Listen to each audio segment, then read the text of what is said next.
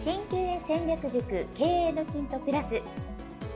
新経営戦略塾経営のヒントプラスは、経営コンサルタントの石原明先生が創設されたポッドキャストです。にせんにじゅういちねんにがつからはさんじゅっしゃの企業オーナーである小島美希と社長が、皆様から寄せられた経営、マーケティング、ビジネスセンス、生き方などの分野から聞き手の質問にお答えしながらお話をしていくというプログラムです。それでは今日のプログラムをお聞きください。経営のヒントプラスだいろっぴゃくろくじゅうはちかいめお届けいたします。こんにちは、ナビゲーターの福良紀子です。小島です。よろしくお願いします。お願いします。今日は続きです。で、あのものすごい長い前置きの後に、はい、じゃあ具体的に何やってんのかっていう話をしますけど、はい、あのこれがね、ちょっとどこまでニーズがあるのかっていうあののは別として、一応こんな感じでやってますっていう、うん、あの今までの考え方を全部ベースにしてですよ、はい、で僕は毎日もうここ半年ぐらい前からそうですけど、お正月も含めてろくじに起床してます、はい、でポイントはろくじに、これもちょっとね、まあ、あんま僕スピリチュアル的な話は言いたくないんですけど、人間って不思議で、ろくじに起きる起きる起きる起きる起きるってやると、で、目覚まし念のためかけておくんですけど、だいたいごじごじゅうごふんからろくじの間にはちわり以上の確率で目覚めるんです。今日もろくじごじゅうきゅうふんとはっぷんです。これすごく不思議ですよね。うん、ろくじだろくじだろくじだって、もうもう当然、もうあの、ずーっと頭にそれがあるので、うん、だから目覚ましを止めるってことがないんですよね、寝た状態で。だから意外と起きられる。ちょっと前に起きちゃうんですけど、はい、あの、すぐに布団から出るっていうことと、今日二度寝をしないっていうことと、あと何をやってるかっていうと、もうこれも毎日最近、まあこれが一番いいなと思ってるのが、ろくじさんじゅっぷん、まあろくじからろくじさんじゅっぷんぐらいまでに、あの、まあこれもね、いろんな本を読んだらいろんなことが、人がいろんなことを言ってるんですけど、冷たい水を一杯飲んだ方が腸の働きがいいとか言う人もいれば、あの野菜ジュースを飲んだ方がいいと、いろんな人がいるんですけど、僕は結局この白湯を飲みながら、このマインドマップで前の日までにまとめたこととか、サイボーズっていうそのよって Google カレンダーみたいなやつで、それ と, とかで結局さんじゅっぷんとかいちじかんごとに何やるっていうのをギチギチに、まあまあとそのいちにじかんぐらいバッファーっていう時間は用意してますよ。緊急事態の時も含めてですけど、前の日に ま, まとめたマインドマップとかサイボーズとか、あと食事とか運動の記録とかと今日の予定の確認とかっていうのをじゅっぷんからじゅうごふんぐらい、このろくじはんまでにやるっていう、これがむちゃくちゃ重要で、起きてから。うん、で、あとはさっき言った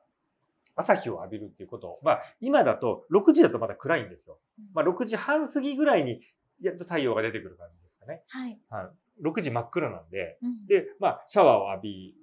るっていう、まあ、これは別にどっちでもいいんですけど、で、朝食で、あの、プロテインを よんじゅうグラム 飲むっていうのをやってるんですね。で、なんで、よんじゅうグラム って大体、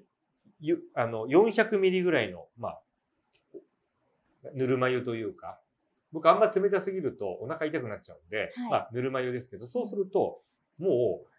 あの、しちじとかしちじはんまでにごひゃくミリぐらいぬるま湯を飲んでるんですよ。うん、で、まあ僕もしちじじゅうごふんに平日にうちの息子を駅まで送らないといけないので、うん、あのもう自動的に起きざるを得ないっていうこの強制力働いてるんですね。うんうん、まあそこから僕の場合はろくじになって、これ別にしちじでもはちじでも何でもいいんですよ。で、はい、特にあの夜型の人は絶対にろくじやめた方がいいんですよ。なんかもう夜型と朝型ってもうなんか遺伝というか的なものが、遺伝って体質的なものがあるらしくて、はい、あの、本当に夜型の人が無理やり朝型にすると、ただただ苦行に耐えてるっていう状態になっちゃうんですよ。それだったら別に、じゃあじゅういちじからろくじを、いちじからはちじにすればいいだけじゃないですか。うん、まあまあ大した話じゃないです。それはもう別に僕はこうやってやってるっていうだけなんです。うん、で、その後に、このしちじはんになったら、まあ今日もそうですけど、ジムに行って、で、まあ、にじゅうよじかんの、まあ、安いジムありますよね、無人の。はい、うんうん、で、ジムに行って、まあ、軽いストレッチをやって、僕、あの、自分がですね、運動神経がなさすぎて、あの、ランニングマシーンみたいなのあるじゃないですか。はい、あれだとですね、走り方が僕、もう、強制できないぐらいおかしすぎるらしくて、あの、なんか、クラスで一人ぐらいその走り方おかしい子っていたじゃないですか。アメトーークとか出てくるような。僕ね、あれなんですよ。あの、もう、みんなに気持ち悪いって言われるような走り方らしいんです。で、自分ではそう思えてないっていうのが大問題なんですけど、はい、なので、あの、僕の年になってくると、よんじゅう半ばになってくると、その、特にその歩くのはうまく、あの、歩けるようになったんですけど、走るのはもうすぐ僕足首とか痛めちゃうんですよ。でも確実に膝もやっちゃいますよと言われたので、はい、僕はもうそれトレーナーに聞いて、いろいろ相談した結果、そのクロストレーナーというなんかスキーみたいなこれ持つやつがついてるようなやつ、はい、まあ全身動かすやつで、最初ごふんぐらいから始めて、結果的にさんじゅっぷん。はい、あの、今あれなんですよ。かなり重い状態でさんじゅっぷんぶ っ, あのぶっ通しで一切休まないで全力でやってるんですよ。なんかだんだんだんだんなんかじゅっぷんになりにじゅっぷんなりさんじゅっぷんなり、まあよんじゅうごじゅっぷんぐらいはできるんですけど、うん、もうそこまでやるともうヘトヘトになるんで、はい、でさんじゅっぷんぐらいだけそれやって、はい、もう滝のように汗かいて、うん、で、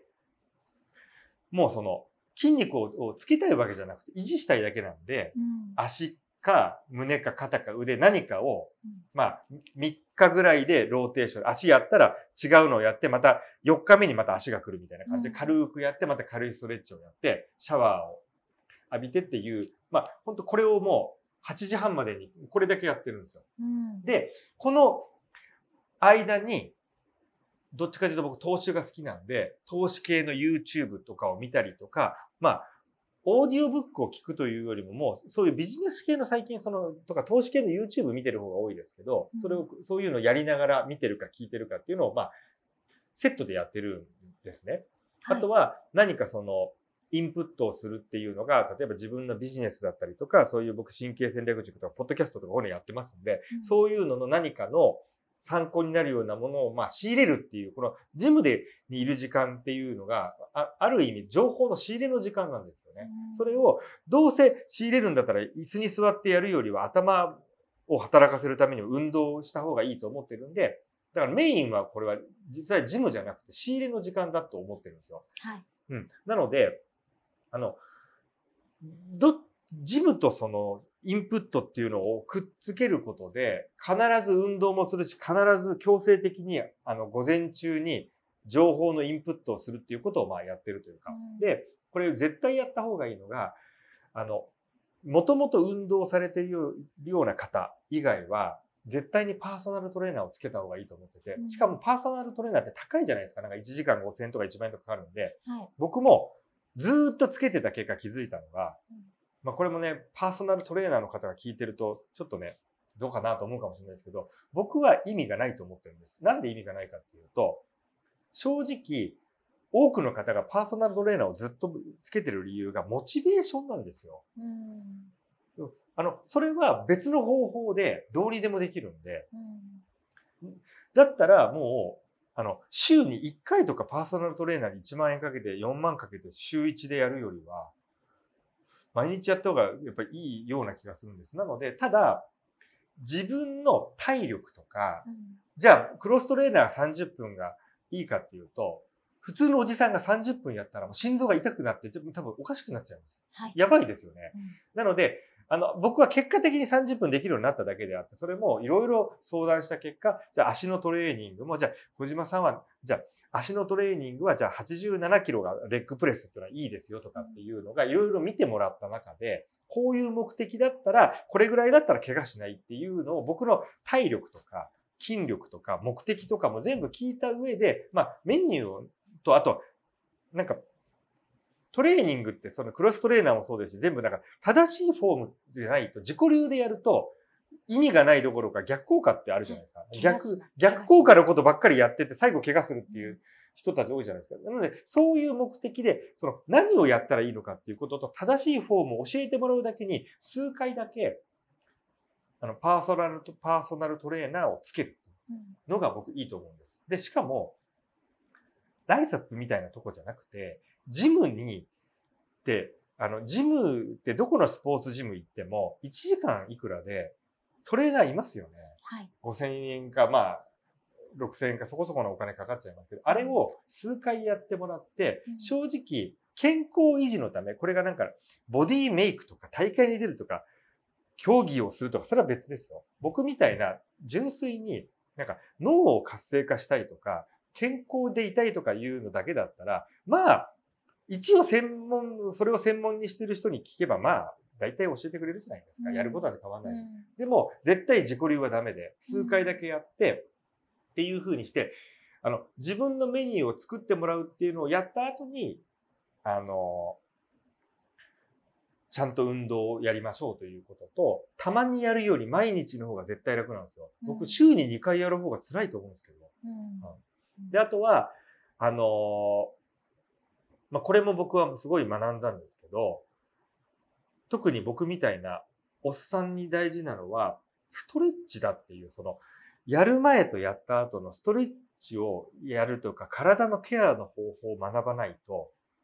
だからね、かっこつけたやり方をすると、結果的に体を壊すっていう。はい。そうなんですよ。それが、想像以上に、どうしても筋トレとか有酸素って、それ自体が重要に思いますけど、それの、まあ、前、前段階のストレッチと、後ろ、あの、終わった後のストレッチみたいなのが、